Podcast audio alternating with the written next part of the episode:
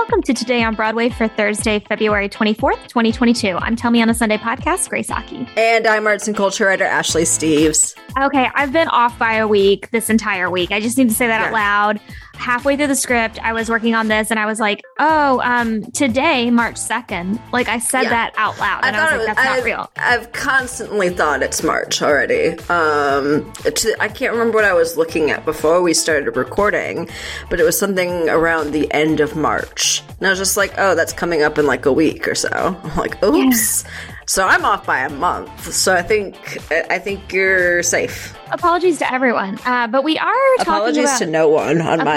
I will. You know what? No, I will no, apologize yeah, no to no one. Apologies. We're done with apologies or whatever month this is. Famously.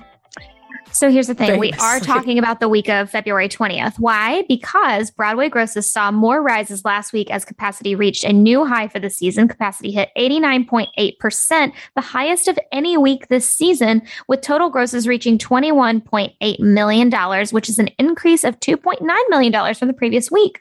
And they've seen like steadily $7 million rising across the past four weeks. And we think it's partly due to like Omicron going down. You know, the yeah. surge was really high, and then you know it's bigger lessened a lot. like the Music Man also, for sure. Broadway Week, like Broadway that Week was an incentive. I don't know a single person that didn't take advantage of that, but Absolutely I was did. I did not take advantage. but, oh, so uh, yeah. everyone but you apparently. Yeah, I was like, I can't, I can't buy for one. I can't buy for two. Like it's not that's happening I, right now. That's how I got those Hadestown tickets. It was buy uh, one get one basically, and I was like absolutely happening. So, anyways, that's that's pretty good. I mean, I'm I'm happy to see that the houses are filling again. And if you've noticed, like shows haven't closed due to illness in a while. Fingers crossed. It's We're, nice. Yeah. It's a nice change of pace we have going on. So, you know, and I noticed that, like, you know, Doubtfire, I'm sure you guys talked about it because I haven't been mm-hmm. on the mm-hmm. show when you did. Yeah. Um, but Doubtfire changing its dates. And I think it's smart. Mm-hmm. Um, I would just kind of like maybe push them more though. Like wait for the summer. Yeah. Well we like we already had that conversation as far as like the whys of the confused whys of why that's happening i guess if mm-hmm. you know they want to get in before the tony cutoff period and everything. But i mean it is very good to see obviously the numbers climbing and you mentioned broadway week uh you know there's also bigger shows on the boards like music man. And again the i mean yeah the winter garden's so big. It's so big. And the prominent or you know the the lack of a prominent variant at the moment and the way that we saw in December and early January. Like that is obviously driving a lot of things right now.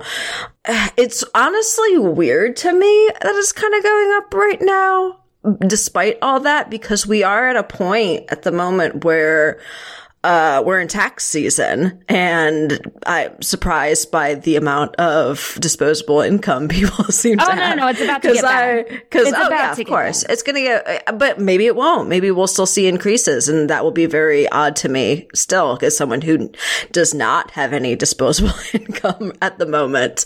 Um, but great to see. Obviously, great to see. Hopefully, it continues to rise. We're obviously, I mean, we're probably going to see it rise regardless because of April with so many shows opening simultaneously 13 or 14, I believe. So, by default, those numbers should go up. And then we start getting into those summer months when people are out of school and theoretically tourism will be back. So we're in a good trend at the moment, knock on wood, pending any other major variants. Yeah. So let's let's keep it coming. Keep coming to the theaters, people. If you yeah. have the means, please go.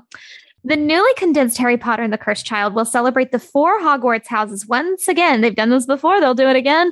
Uh, it's going to have a special performance, each dedicated to each house. So that means that Ravenclaws will have March 23rd, Hufflepuffs will have March 30th, Slytherins will have April 6th, and Gryffindors, the most popular of all the houses, I don't know anything about this, um, will have April 13th.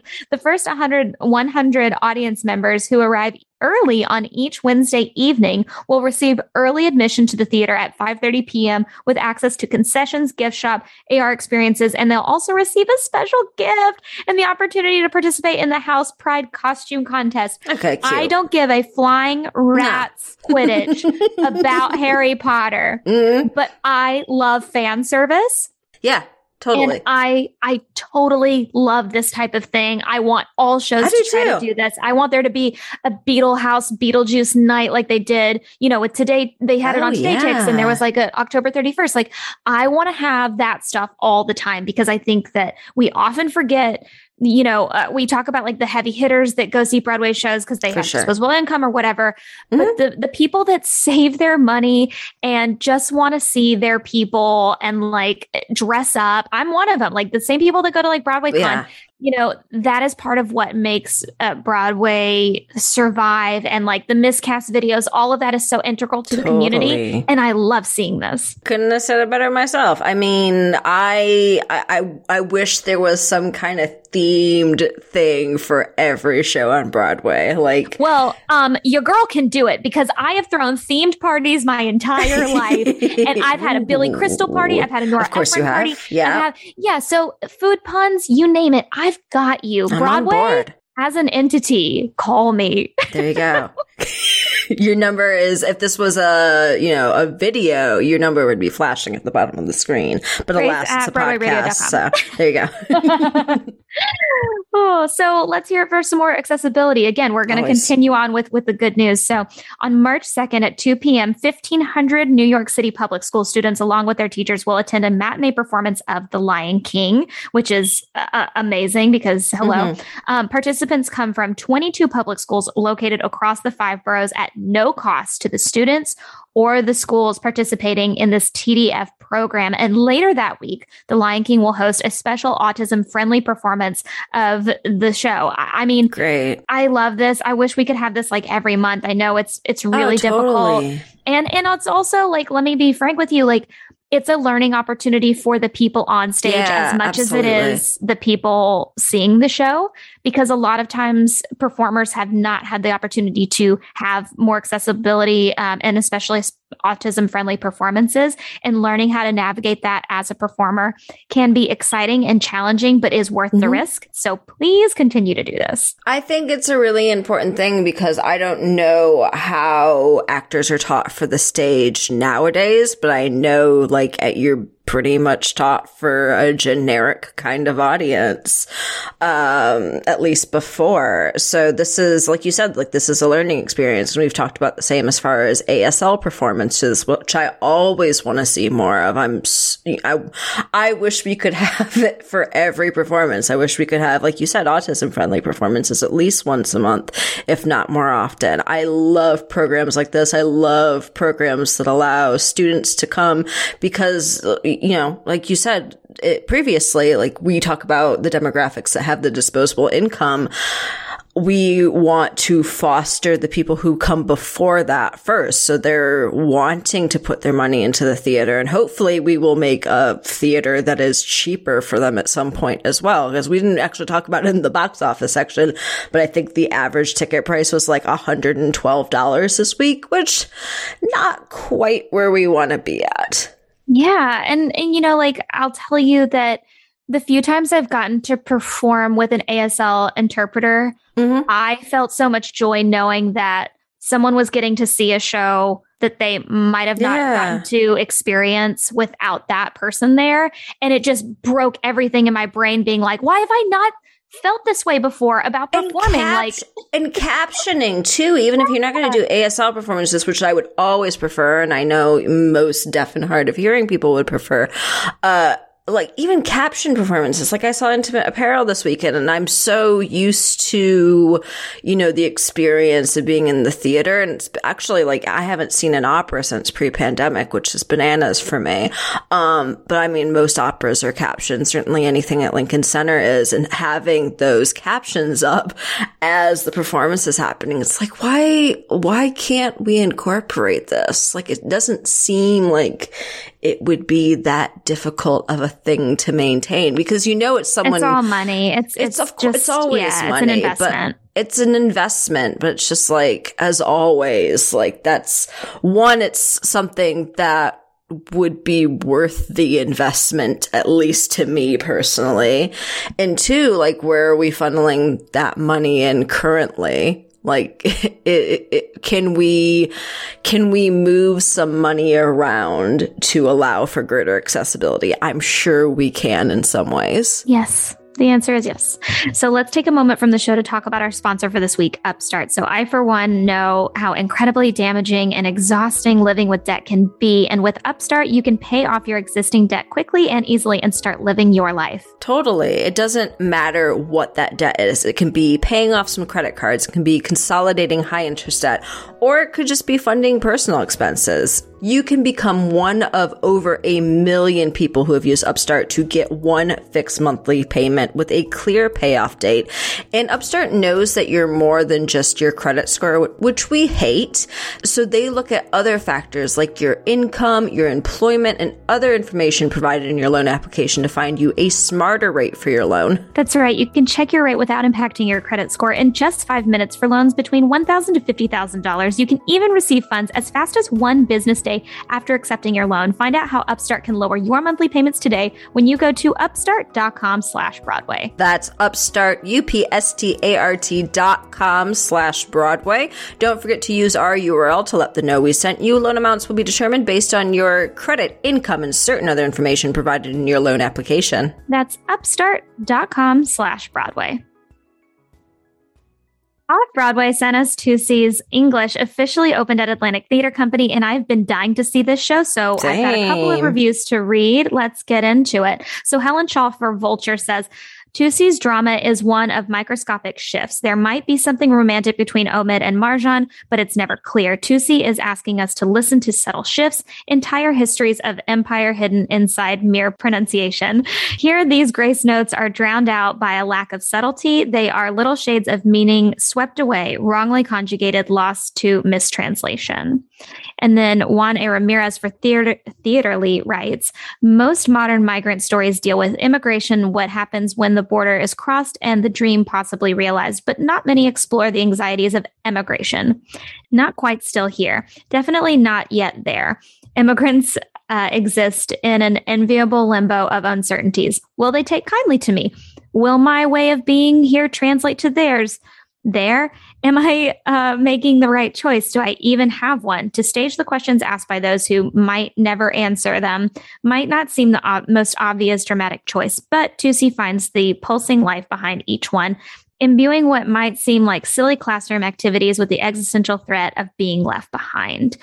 Um, most of the hmm. reviews, I don't want to say, I always, I feel like when you say the word mixed, people just go, well, sure. that means bad. Right, exactly. And and, and I don't think case. that that was the case here, but it just I felt like a lot of people had more questions, and I'm, yeah. I'm still excited to see the show whenever I can. Um, I believe that they are also extending um, as of uh, right now, but um, yeah. So uh, I'm I'm still very interested in the show. I am too. I've already got it on my calendar for I think the first week of March, which was three weeks ago. Next obviously, week. yeah. um, so I'm I'm very excited to see it. We, you and I have already talked about the cast and how incredible that is.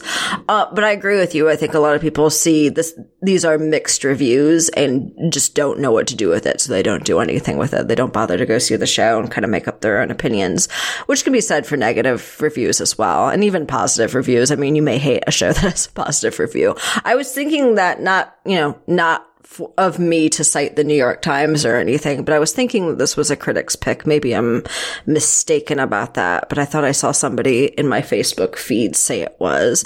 Regardless, I think, you know, this is definitely, I mean, it's obviously something that's very timely, unfortunately. It's always very timely, unfortunately. Um, I think Atlantic Theater Company always puts on beautiful work, and I don't think I've ever oh, yeah. regret seeing anything there, though I haven't been able to see everything everything there. Matt and I just talked about Clare Barron sh- sh- the other day.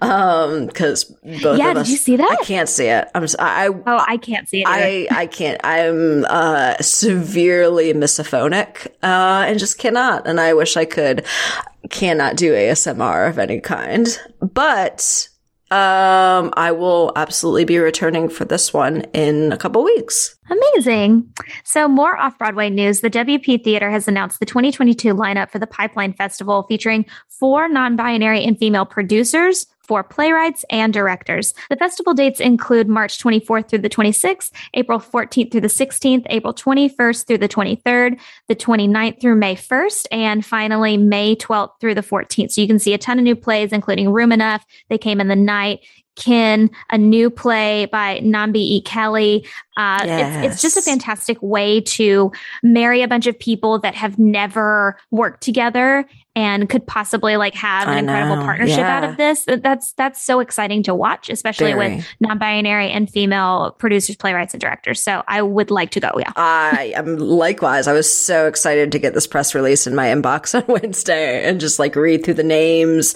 and be like, ah, it's just it's a bunch of women and non-binary people, and it's just utopia, especially after the day that we had on Wednesday with the trans laws in Texas or trans advisories in Texas. It's always just nice to get some good news on the trans and gender nonconforming side of things. And obviously WP Theater does amazing work. You just had an interview yeah. last week regarding Sandblasted, which I get to see later today on Thursday. So Oh my God. Amazing. Yeah. Well, Three cheers Enjoy. to WP always. Always, always.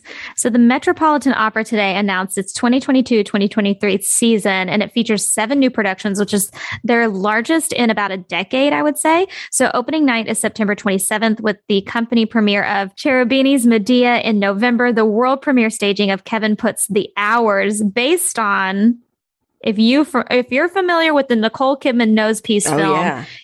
it's one of my comfort films I will accept no questions oh, yeah? about that. Okay. Oh yeah, it's one of my comfort. I will absolutely go to it. Off. It might be for the score, to be frank with you. That's fair. Um, there's just something about it, but the fact that we're going to see a staging of it is really important opera wise because it stars Renee Fleming, Damn right. Kelli O'Hara, Damn and right. Joyce DiDonato, and Damn I right. went, "Are you effing kidding me?" oh, I have to see this.